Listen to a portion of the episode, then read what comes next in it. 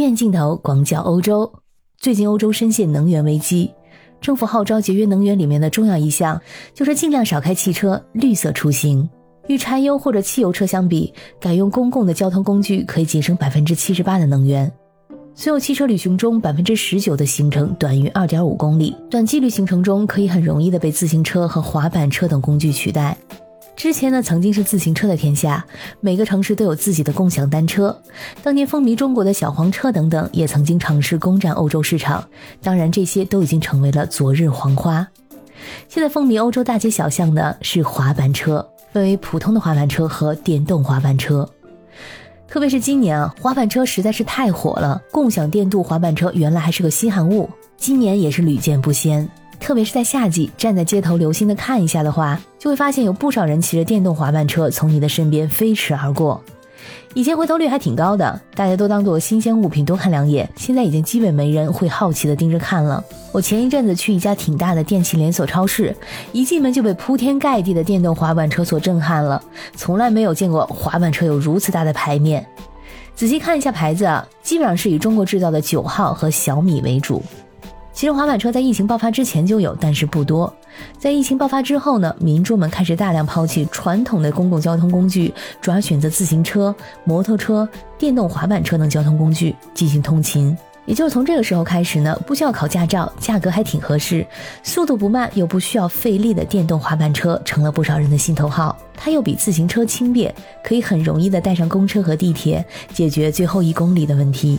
我之前一直考虑买一辆自行车，今天看满大街啊，大家都在骑滑板车，所以也是没忍住下单了一辆。因为觉得电动滑板车速度还是挺快的，而我属于运动神经不太发达的那种，所以购买的还是普通滑板车。这不用不知道，原来我家附近就有修得非常平整的自行车道，在上面滑行的感觉也是非常的棒。普通滑板车和电动滑板车需要遵守的规则并不相同，而且每个国家的政策也都不一样。以我所居住的城市维也纳市政府的规定为例，普通的滑板车是两轮小型车辆，它们在法律上被归类为类似车辆的儿童玩具或者不适合道路的小型车辆，因此可以允许在人行道、步行区域、住宅区内滑行。而电动滑板车必须遵守交通规则和速度限制，禁止在人行道和保护性道路上行驶。在住宅街道和会议区，电动滑板车允许以适合行人交通的速度行驶。和自行车一样，电动滑板车呢也必须配备刹车、前灯和红色后灯，以及反射器或者反光镜。停车的时候呢，电动滑板车必须以直角停在人行道边上，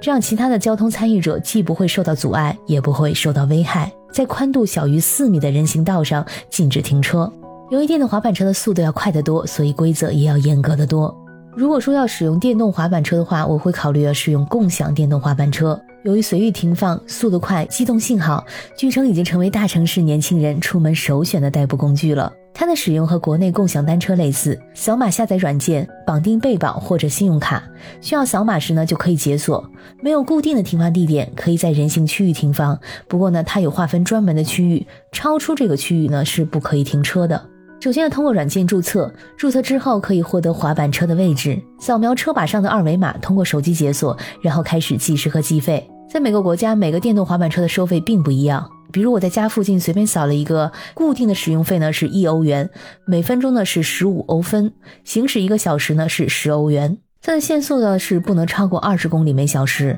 和普通滑板车一样呢，要先从脚蹬开始，人工助力之后可以通过车把上的开关加速。第一次尝试的时候要很小心，因为这个加速很快，其实很容易就超过二十公里每小时的速度限制。制动可以像普通自行车一样刹车，也有位于滑板车后方的脚踩刹车，刹车很灵敏，可以快速的停下。在骑行的时候呢，是建议戴头盔等护具。然后在真正行驶的时候，据我观察，并没有多少人自发携带头盔。有时候也看到呢，两个成人骑行一辆电动滑板车，这其实是违反规定的，暗藏了很多的安全隐患。这个电动滑板车呢，也是最近才流行起来的。它起源于美国西海岸旧金山。其实比起美国来，欧洲更适合共享滑板车的生存，因为欧洲的很多城市由于历史悠久，街道很狭窄，停车不方便，而通勤的人口又多，汽车的保有量低于美国，所以电动滑板车的共享业务在欧洲迅速的增长。同时，欧洲政府在自行车道和其他基础设施方面的花费也是一笔可观的数字。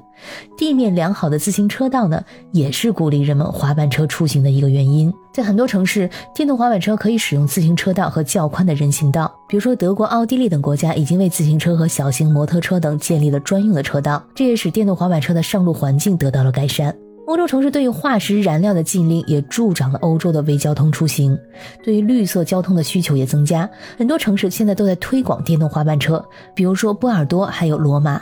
疫情对共享滑板车的成长也起到了催化作用，因为滑板车帮助用户们降低了传染的风险，减少了等待的时间，并且缩短了出行时间。在疫情的期间，大约百分之九十三的新车手已经转变成为常规车手，就是每周骑行超过了四次。